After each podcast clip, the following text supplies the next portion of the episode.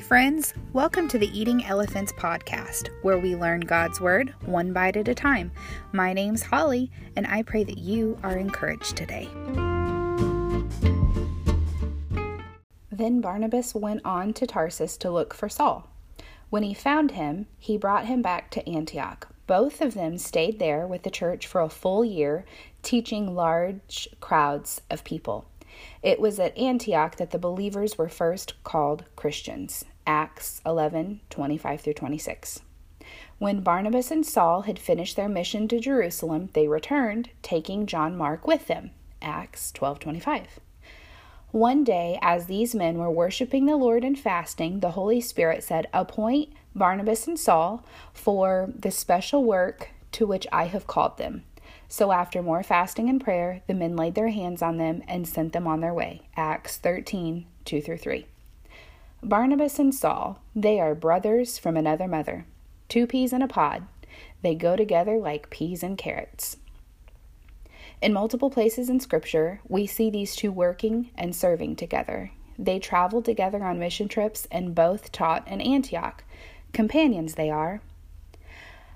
God calls us to companionship. He created us for it. He created Adam to have companionship with himself and Eve to have companionship with Adam. We are created to have companionship with God and each other.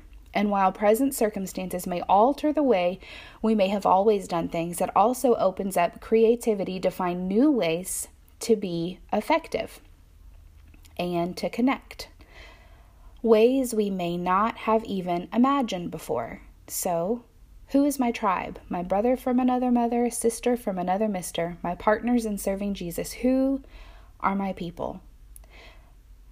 How much does God value relationships? When I look through scripture and look back on the stories in the Bible, what does that say about how God values relationships? How much do I value relationship? How do I connect with my tribe, and why would this be important? What are some creative ways I can connect with my tribe? And a phrase to remember as you go throughout your day Barnabas and Saul.